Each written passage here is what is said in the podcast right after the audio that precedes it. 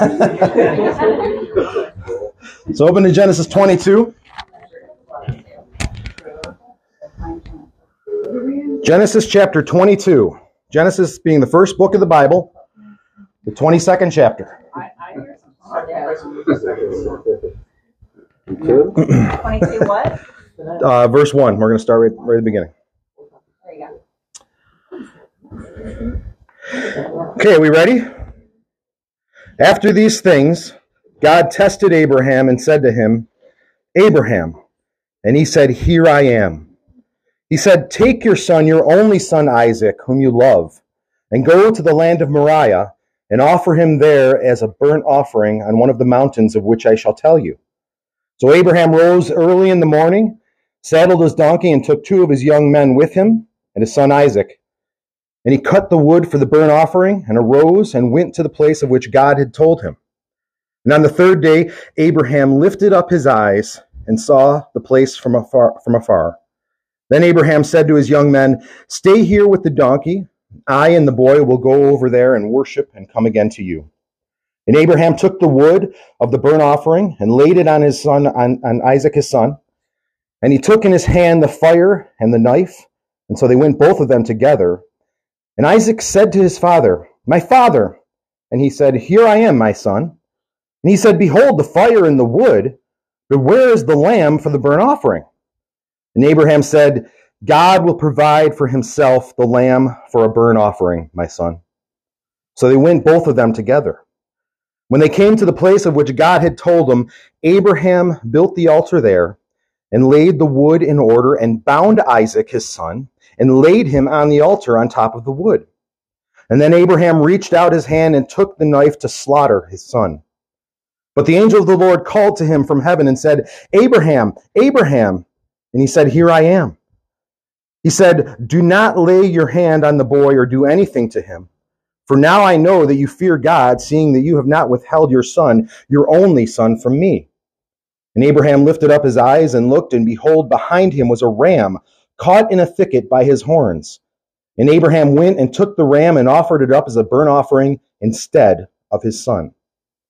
So Abraham called the, called the name of the place, The Lord Will Provide.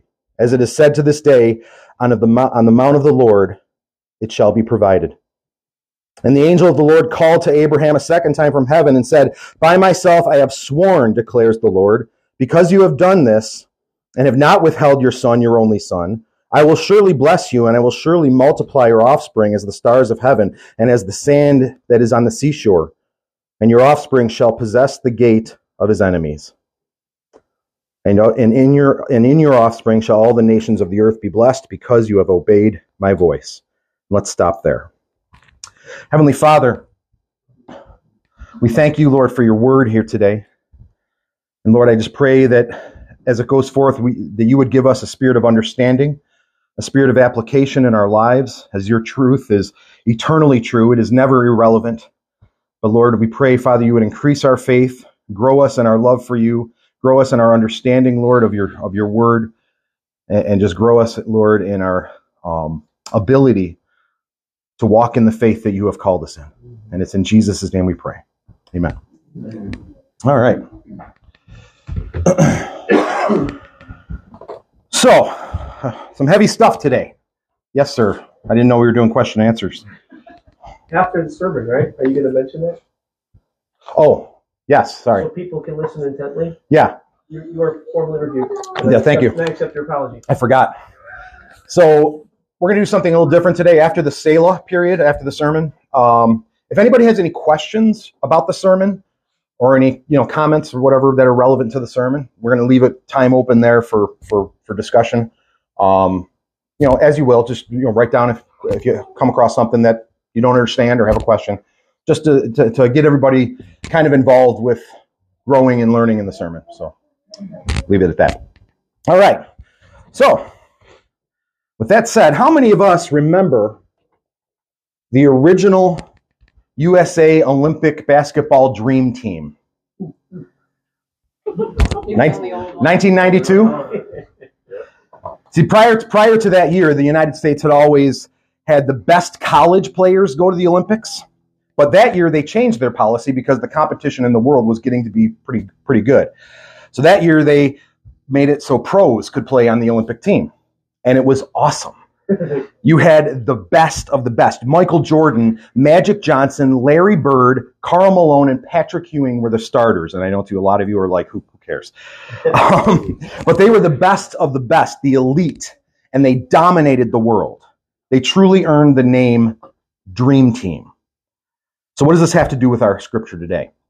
Well, Genesis 22, this chapter, is, in my opinion, part of the dream team of prophetic passages in the Bible.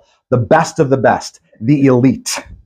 Genesis 22 is among the top five messianic prophecies in the Bible, in my opinion. My dream team would be, of course, Genesis 22, Isaiah 53, Psalm 22, Daniel 9, Zechariah 12, verse 10. That's my personal, you, might, you guys might have some other ones you want in, but that's my dream team. And why do I consider these to be the best of the best prophetic passages? Well, what made the dream team basketball team so great? It was because each player had many aspects of their game that they dominated in. Multiple things that they could do at a level that no one else could.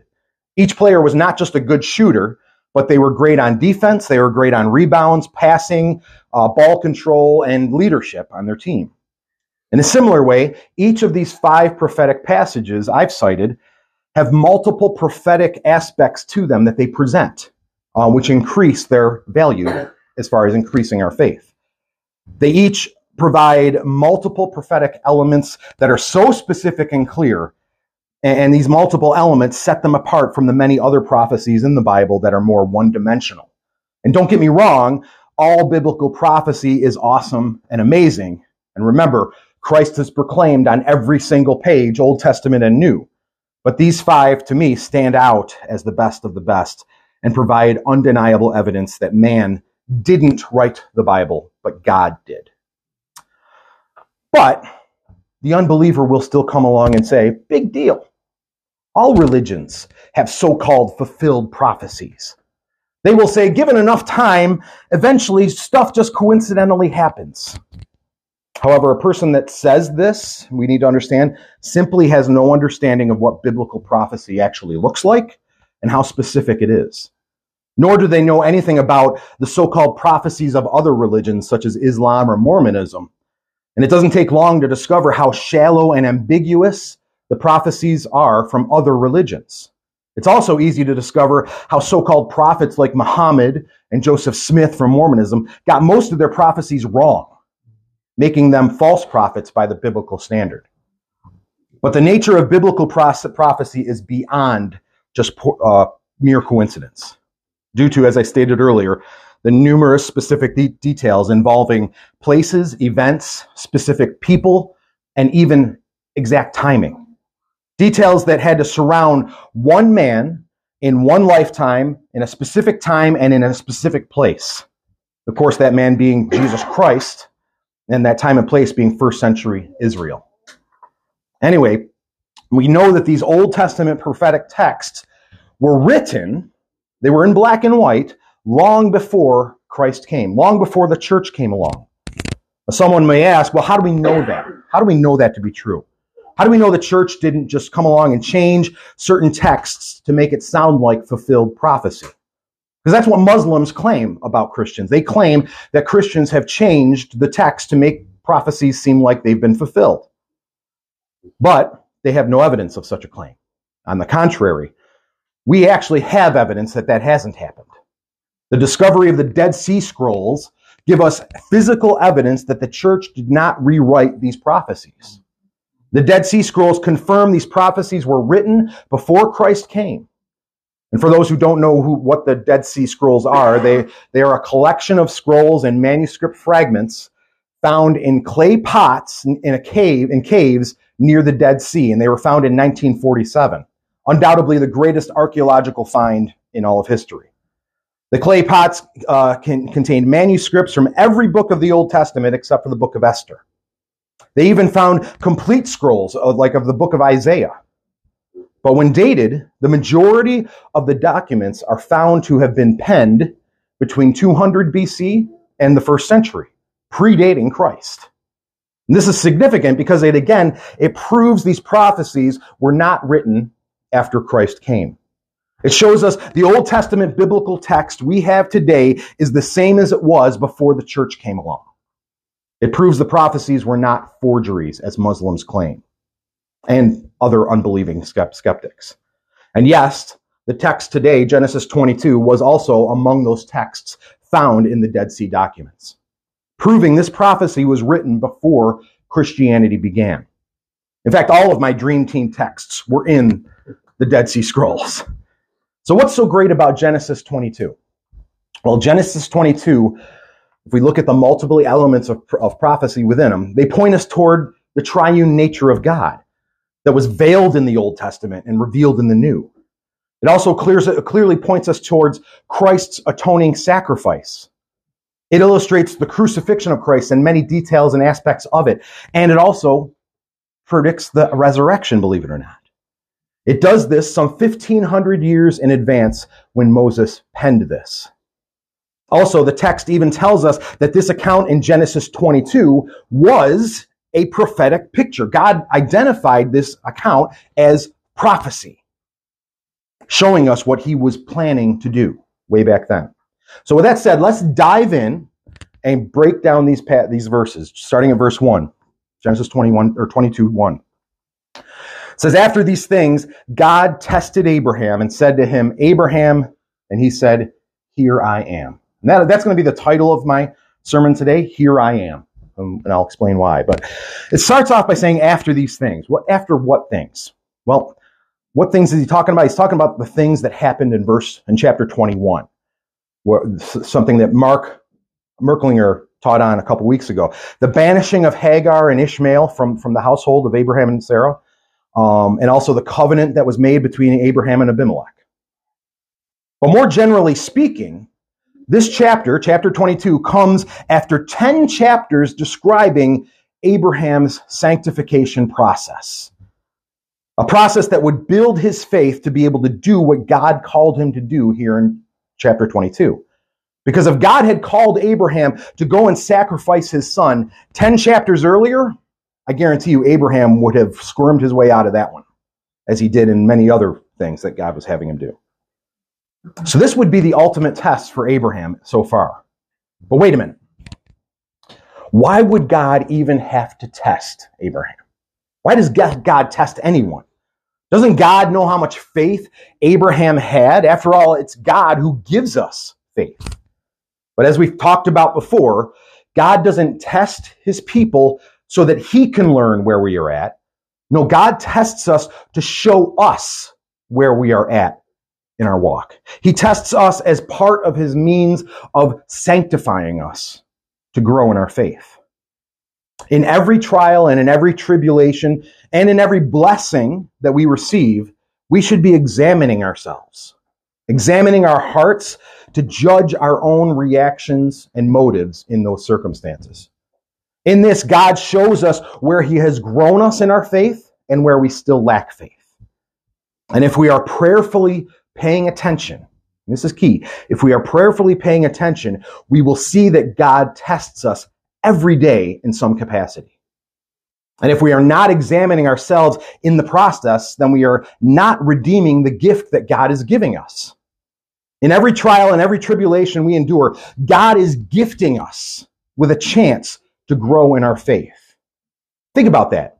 Every trial we face is in fact a gift from God.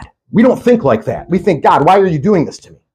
But in reality, it's a gift, an opportunity to walk in and grow in the faith that He has given us.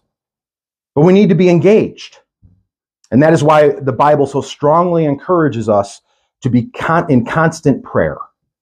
Prayer is the means by which we engage in self examination in our circumstances so that these opportunities for growth in our walk don't pass us by unnoticed. Anyway, God spoke to Abraham in this account, calling him out and take note of Abraham's response. He said, Here I am. And in this phrase, it's the grammatical equivalent of a soldier reporting for duty a statement of complete submission and devotion. Abraham would be the first of several recorded in Scripture who would make such, such a sincere and faithful statement to God. Jacob responded to, to God's uh, call, saying, Here I am, in Genesis 31 11. When God appeared to Jacob in a dream. And as a result, Jacob went on to leave Laban and begin the nation that would be named after him, Israel. In a later part of Jacob's life, when God told him to move to Egypt in Genesis 46 2, Jacob said, Here I am again. Some 400 years after him, Moses said it in Exodus 3 4, when Moses heard God call him from the burning bush. And Moses responded, Here I am. This action began the exodus of the Jewish, Jewish people from Egypt. And about 400 years later, in 1 Samuel 3 4, the Lord called Samuel while he was very young and was used by God in many ways, including God using him to both anoint David and, and Saul, the first two kings of Israel. And after another 400 years, the prophet Isaiah said, Here I am, in Isaiah 6 8. He said, And I heard the voice of the Lord saying, Whom shall I send? That's God. And who will go for us? And then I said, Here I am send me. This was the beginning of God's commission to Isaiah. He went on to become a great prophet of God. Then in the New Testament, Ananias in Acts 9:10 said, "Here I am" to God's call. God used Ananias to go and communicate about Jesus and, and heal a man named Saul, who would become known as Paul.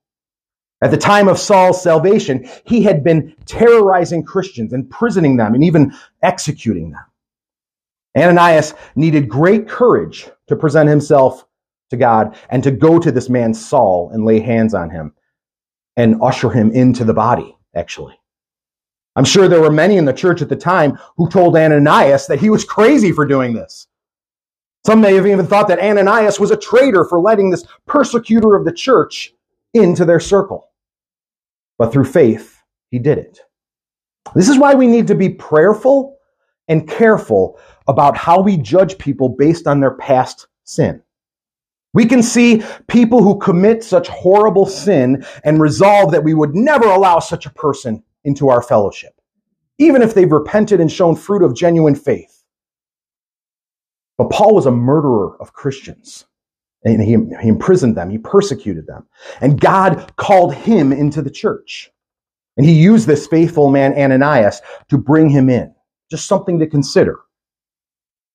Anyway, it's a picture of grace. But anyway, this is quite a list of men who said this phrase, Here I am. God gifted them with great faith, and they reported for duty. And God used them to do great things for, in the kingdom, great things that required great faith. Who do we report to? Who did you report to today when you woke up? Do we begin each day by saying, God, here I am? God likely doesn't speak audibly to, us, to any of us or appear to us as he did with many of these men that we read about. But we have something even more clear. we have his God breathed word in our laps. And if we begin each day in prayer and in his word and respond to God's word saying, Here I am, we will have a um, we will have more of an eternal perspective of each day and Jesus will, in fact, put you to work for his kingdom. That being said, and going on to verse 2, and here's where it gets heavy. he said, God said, Take your son, your only son, whom you love, and go to the land of Moriah, and offer him there as a burnt offering on one of the mountains which I shall tell you tells him to go and kill his son as a sacrifice. First, God told Abraham to take his only son whom he loved. And this is not suggesting that Abraham didn't love his other son, Ishmael, the other son that he had with Hagar. No, this is simply reaffirming that Abraham was given only one child of promise. As was stated in chapter 21, Abraham was not pleased when Sarah uh, wanted Hagar and Ishmael kicked out of the house permanently. And when God commanded Abraham to do as his wife had asked, he certainly would have felt sorrow. Because Abraham loved Ishmael and he loved Isaac. And as Merck pointed out two weeks ago, we begin to see growth in Abraham as he did what God told him to do, something that he probably didn't want to do, but he did it anyway. But now, several years have passed going into chapter 22. Several years had passed since the previous chapter that described the weaning of Isaac, which would have happened when Isaac was around two years old. But in Genesis 22, Isaac is old enough to communicate. He's old enough to carry wood up a mountain and travel a long distance. So he was no longer a toddler. In fact, he was probably a teenager. So God telling Abraham to take his only son, whom he loved, on this journey was a, re- was a reaffirmation that Isaac was the only child of promise. And he might have said this because so that Abraham would not have any kind of notion that Isaac was somehow expendable or replaceable. And that maybe, maybe Ishmael could possibly become the child of promise if for some reason Isaac died.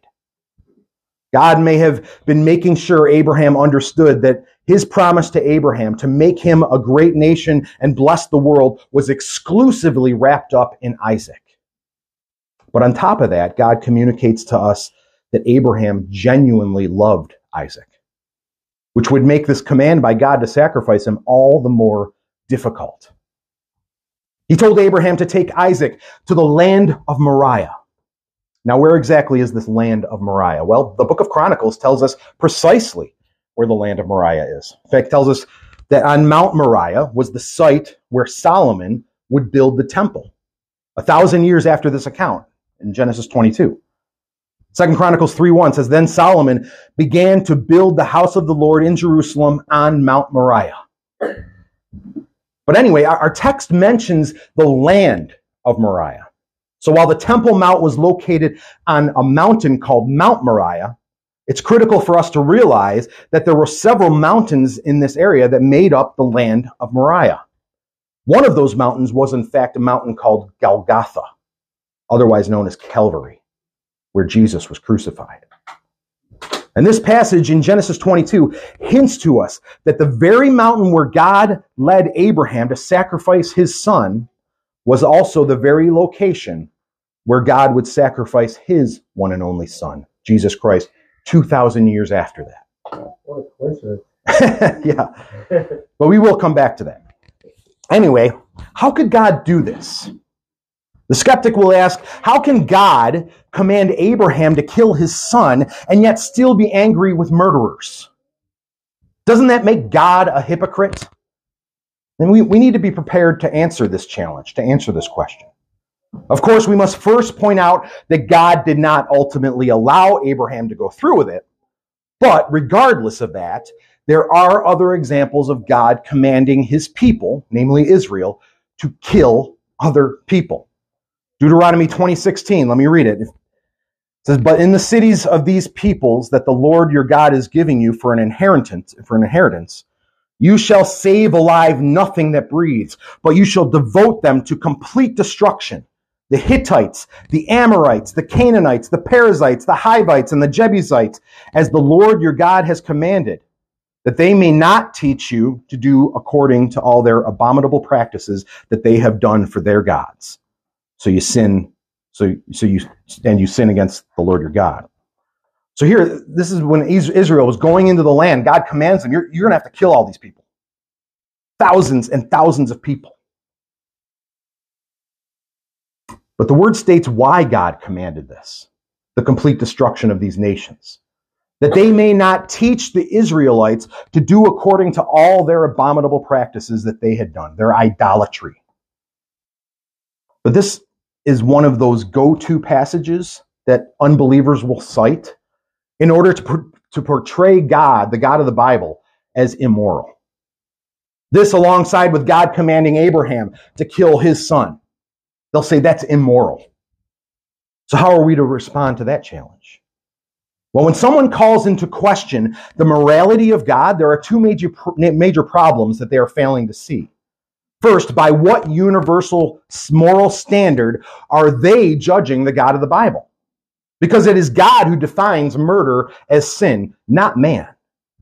We are his creation. And if murder is clearly wired into us as being universally morally wrong, then it is our creator who wired it into us.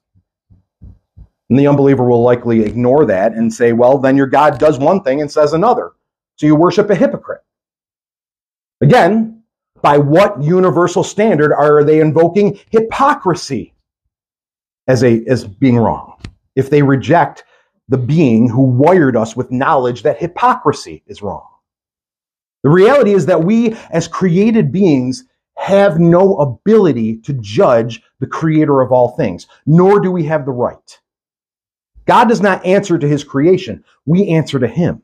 He judges his creation based on his sovereign will and his sovereign knowledge of all things. We don't have knowledge of all things. We don't even have a sovereign will. We are slaves, whether it be to sin or to God. Nobody has free will. We are enslaved one way or another. Every breath a person enjoys is an example of God's grace. And every death of every sinner is an example of God's justice. But death is also an act of mercy that God gives us. It's, death is an act of mercy for his elect, and that God sets us free from this fallen flesh and this fallen world. So God's justice was enacted when God commanded the Israelites to wipe out the Canaanites, the Amorites, the Hittites, the Jebusites, the Perizzites, etc. That might sound offensive to some people, but if it does, I'm here to tell you that those who say that don't have a high enough regard for God's holiness.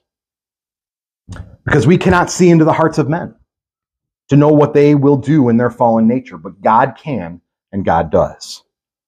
So God was not, is not a murderer. he gives life and he alone has the right to take it as he wills for his purpose. Even a mother does not give life to, their, to her child in the womb. God is the author of life. The mother and the father are the recipients of that gift, and they are the means by which God brings the child into the world. Anyway, my point here is that we have no right to judge God for what he commanded Israel to do or what he commanded Abraham to do here in 22, chapter 22. So let's move on to verse 3.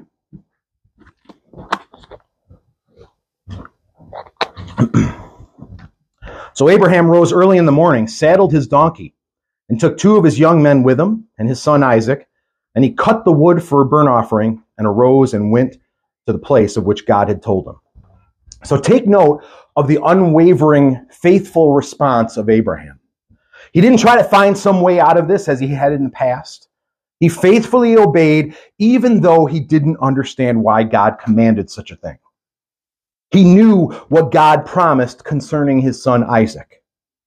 So something in his mind had to be wondering, why would God tell him to kill Isaac? I mean, remember what God promised concerning Isaac. He was the child of promise, whom all the nations of the world would be blessed through him. God uh, specifically points to Isaac as being the, the conduit of this blessing. So, how would God multiply Abraham's seed through Isaac if God is telling Abraham to kill Isaac before he even had children? What was going through Abraham's mind in this situation? How could he have reconciled these two things, this apparent contradiction? God's promise in Isaac and God's command to kill him. Well, Hebrews 11 tells us how Abraham reconciled this apparent contradiction. Turn there, if you will. Hebrews chapter 11, verse 17.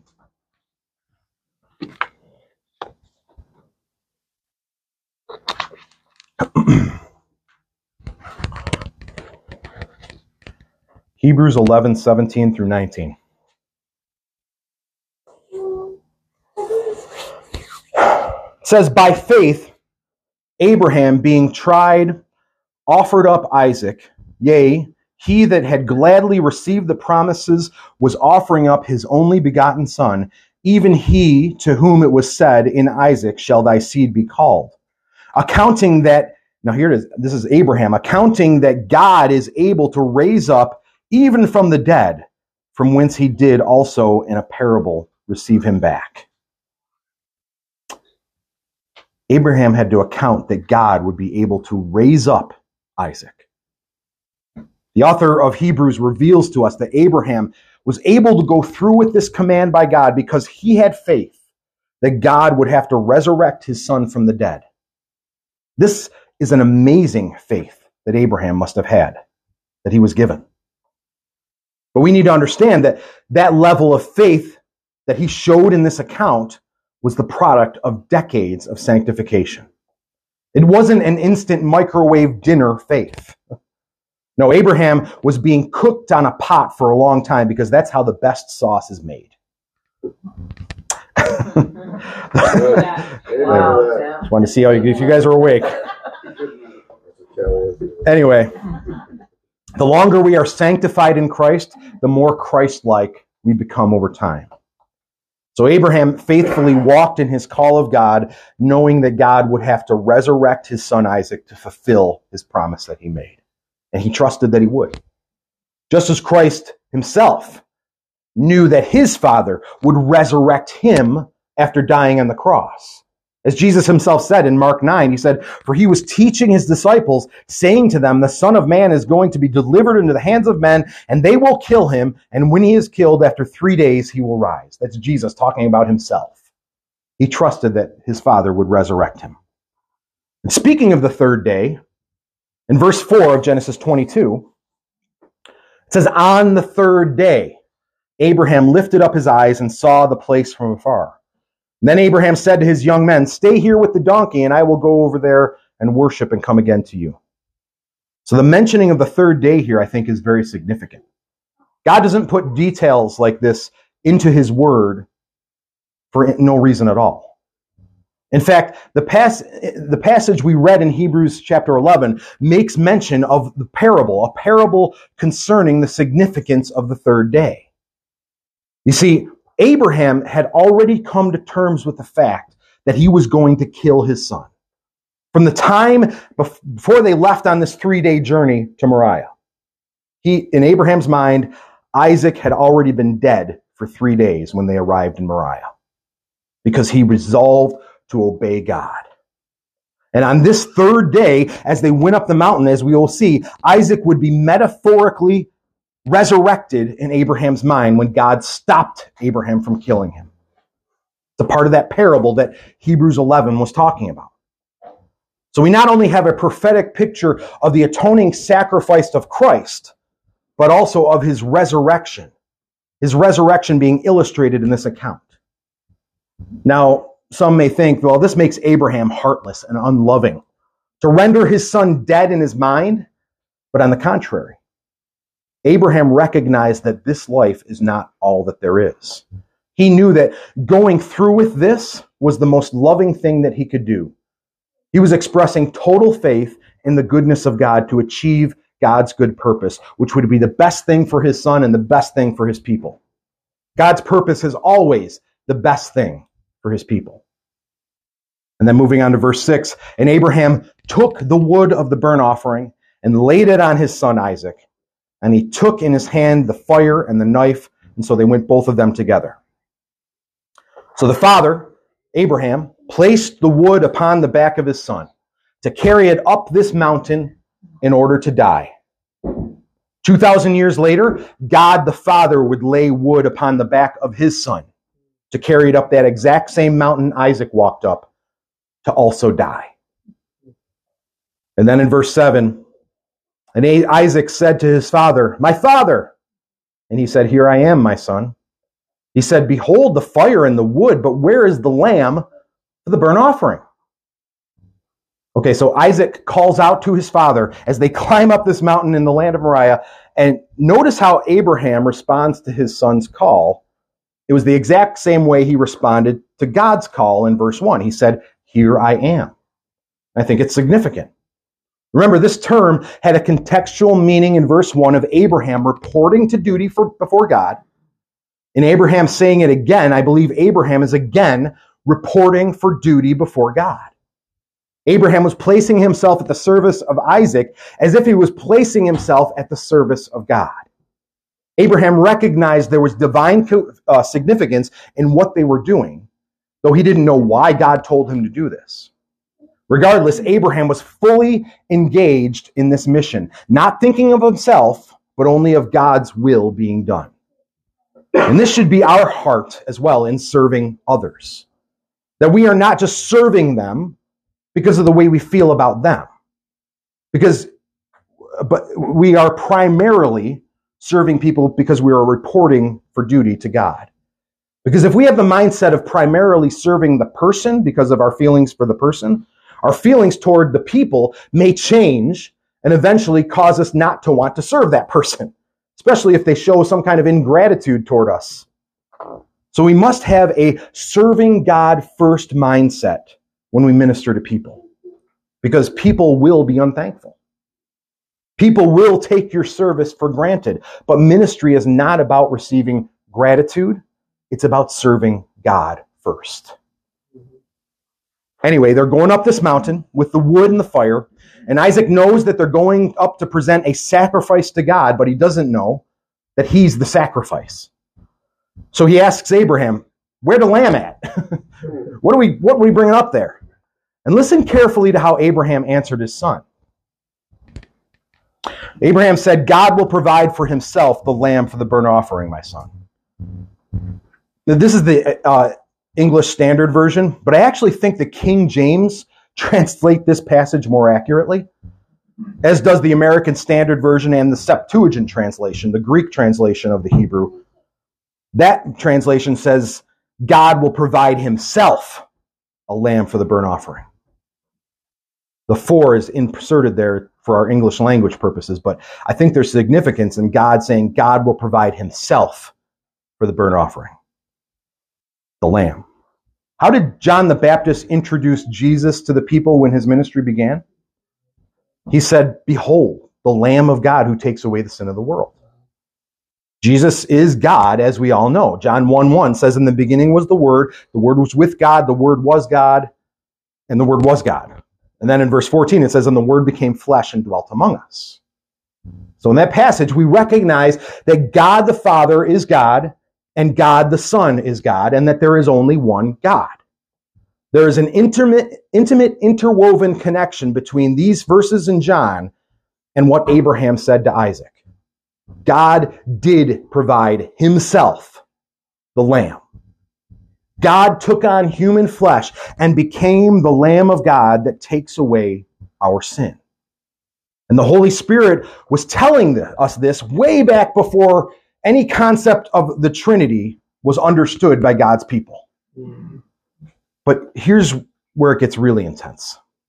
In verse 9 in Genesis 22, it says, When they came to the place of which God had told him, Abraham built the altar there and laid the wood uh, in order and bound Isaac his son and laid him on the altar on top of the wood.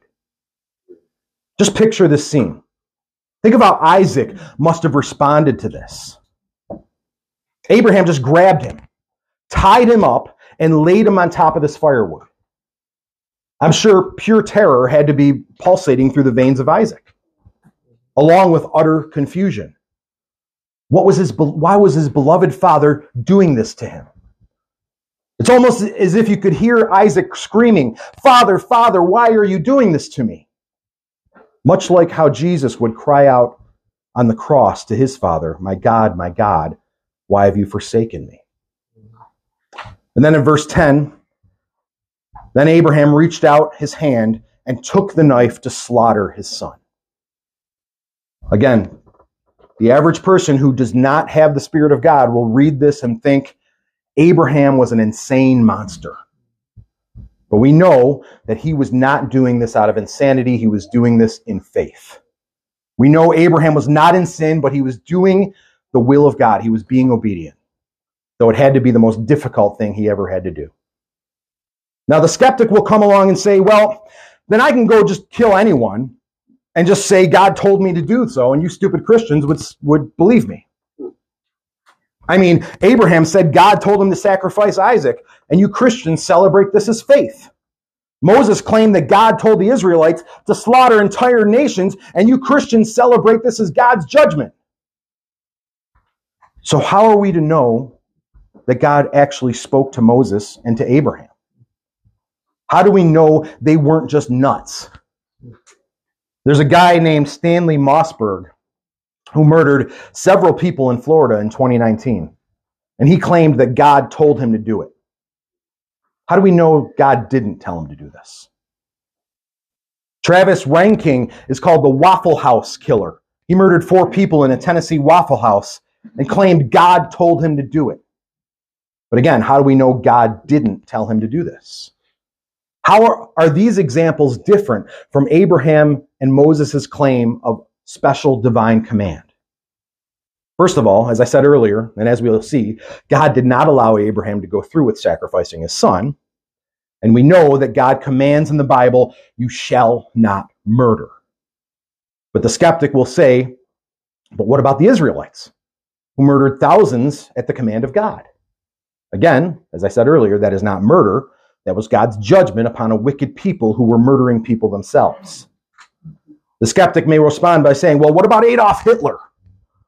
Adolf Hitler ordered the mass murder of six million Jews, and Hitler said this, quote, I believe today that my conduct is in accordance with the will of the Almighty Creator. Hitler claimed he was doing what God told him to do. I mean, how do we know God wasn't bringing judgment against the Jews through Hitler? Why don't Christians defend Hitler's actions as being faithful in carrying out God's will? How do we know God didn't speak directly to Adolf Hitler as he did to Moses and Abraham? Well, here's how we know. Very simple. Hebrews 1 1. Long ago, at many times and in many ways, God spoke to our fathers by the prophets. But in these last days, he has spoken to us by his Son.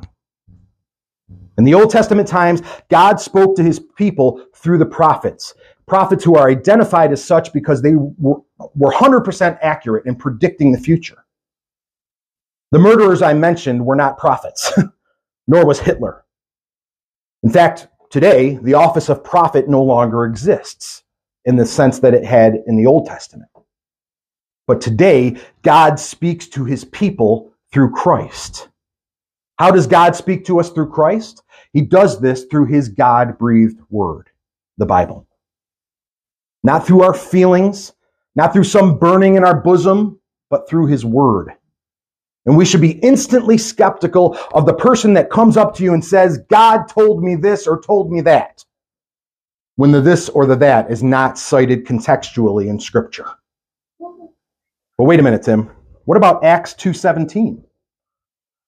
Acts 2.17 says, In the last days it shall be, God declares that I will pour out my spirit on all flesh, and your sons and your daughters shall prophesy, and your young men shall see visions and your old men shall dream dreams. You know, I've heard people say, oh, God spoke to me in a dream. God spoke to me in a vision. So maybe God spoke to Hitler or the Waffle House killer through their dreams. Well, again, we need to cite things in context. Luke here in Acts 2:17 is quoting from the book of Joel. And in the first century context, prior to the New Testament canon being complete, this kind of thing was much more common where God is, was speaking to his people through dreams. But today, it is not the normative way in which God speaks to people. God may use dreams and visions today to communicate to certain people who do not have the scriptures accessible to them. We hear a lot about Muslims coming to faith through a dream that they had. But those dreams and visions are always pointing people to the same gospel and the same Christ found in scripture not to go and kill people. The point is that these murderers and Hitler were not told by God to kill. And we can prove that by scripture. Then in verse 11 of Genesis 22, it says, But the angel of the Lord called to him from heaven and said, Abraham, Abraham. And he said, Here I am. There's that phrase again. He said, Do not lay your hand on the boy or do anything to him. For now I know that you fear God, seeing that you have not withheld your son your only son from me. So God spoke audibly to Abraham here, stopping him before he could kill Isaac.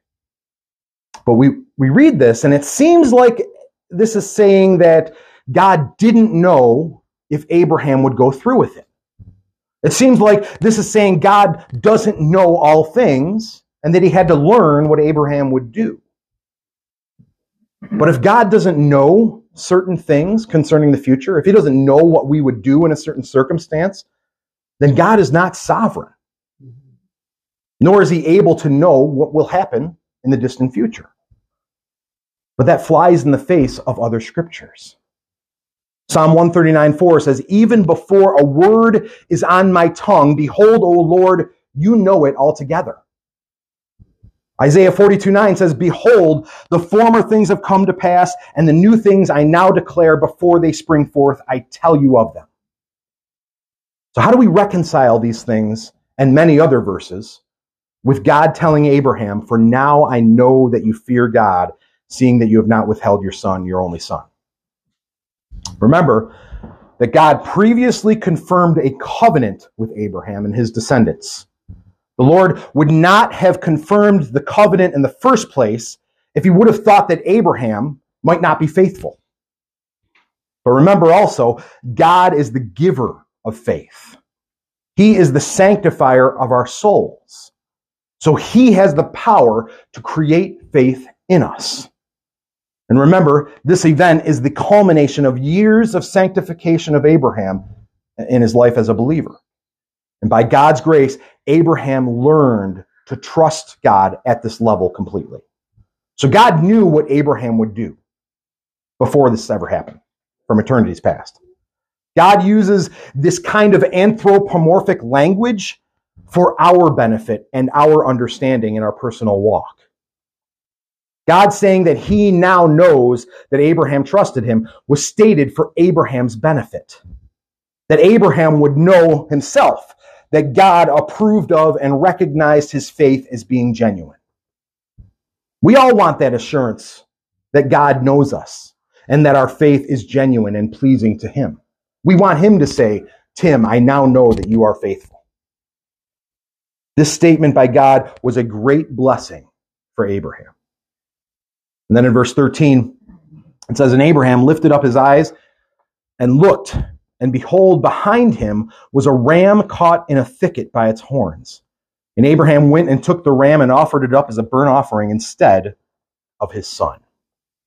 So God provided a ram to die instead of Isaac. A picture of the atoning sacrifice that Christ made for us, wherein he died in our place on that very same mountain just as the ram died in Isaac's place. However, Abraham said that God would provide himself a lamb. A lamb. But why did he provide a ram?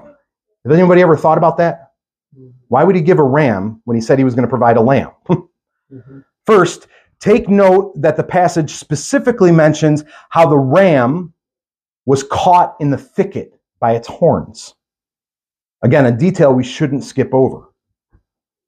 A ram, or a lamb, I mean, has no horns, so it couldn't get caught in a thicket in the same way. Thickets in this region, region in Israel often had thorns on them. Okay? The ram that died in Isaac's place, thus, when he pulled him out of that thicket, had a crown of thorns wrapped around his head. Think about that. It's not a coincidence. Similarly, Jesus, who died in our place on that very mountain, had a crown of thorns around his head. Anyway, under the Mosaic law, which would come after Abraham, a ram would be used as the sin offering presented to God on the Day of Atonement, whereas a lamb would be offered on Passover under Mosaic law. So both animals served as shadows of the ultimate Lamb of God who takes away our sin. But Abraham's words to Isaac on the mountain about God providing a lamb were purposely not fulfilled at that moment. The prophetic statement by Abraham would be ultimately fulfilled on that same mountain 2,000 years later in Christ, when God would provide himself the lamb.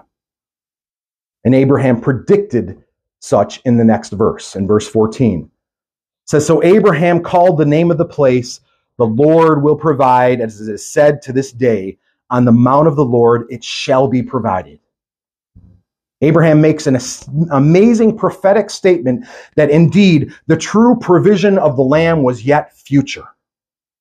And that it would be on that very mountain that God's ultimate provision, his son, would be given. At this point, God revealed to Abraham what this was all about. This thing that he did, all this, all this stuff was acting out a prophecy. And Abraham rejoiced that he was able to see it. And Jesus himself confirmed that in the New Testament. In John 8 56, Jesus said, Your father Abraham rejoiced that he would see my day. He saw it and he was glad. In Abraham's experience on the land of Moriah, in the land of Moriah, Abraham saw the day that the Lamb of God would come and take away the sin of the world. And then in Genesis 22 15, and the angel of the Lord called to Abraham a second time from heaven and said, By myself I have sworn, declares the Lord, because you have done this and have not withheld your son, your only son, I will surely bless you, and I will multiply your offspring as the stars of heaven and as the sand that is on the seashore. And your offspring shall possess the gate of his enemies. And in your offspring shall all the nations of the earth be blessed because you have obeyed my voice. So this raises the question if Abraham didn't obey God's voice, would the nations still have been blessed? Would Christ then not have come? well, it's an irrelevant question because there was no way that Abraham wouldn't have obeyed God's voice. God decreed that this would happen. And therefore, he made sure it would by creating in Abraham an irresistible faith that would draw him to himself. This same process that God used to create this faith in Abraham, he is doing in each of us right now. We are going through those 10 chapters that Abraham went through in his sanctification. We are going through that process, same process of sanctification, wherein God is preparing us for the works that we will walk in. As Ephesians 2, 8 and 10, 8 through 10 says, and again, my favorite passage in the Bible. I cite it almost in every sermon, but here again it has great significance. Ephesians 2, verse 8 through 10 says, For by grace you have been saved through faith, and this is not your own doing. It is the gift of God, not a result of works so that no one may boast. And here's the key For we are his workmanship, created in Christ Jesus for good works, which God prepared beforehand that we should walk in them. All of us will have our own Genesis 22 moments in our lives, wherein God tests us after building up our faith for years to walk in the works that He has prepared for us to walk in. And we should di- pray daily that we are not afraid of those moments, but that when we meet them, we meet them head on with the faith that Abraham did, wherein we say to God, Here I am, Lord reporting for duty. Let's pray. Heavenly Father, Lord, I thank you for your wonderful word, your glorious word here, written some 2,000 years before Christ would come, showing to us that this was indeed your plan all along from the beginning. And you perfectly fulfilled, fulfilled it. You perfectly achieved your sovereign will just as we know you are perfectly achieving your sovereign will in each of our lives. And Father, I pray that you would uh, just move us each and every day to cite those words that Abraham cited Here I am, reporting for duty, Lord.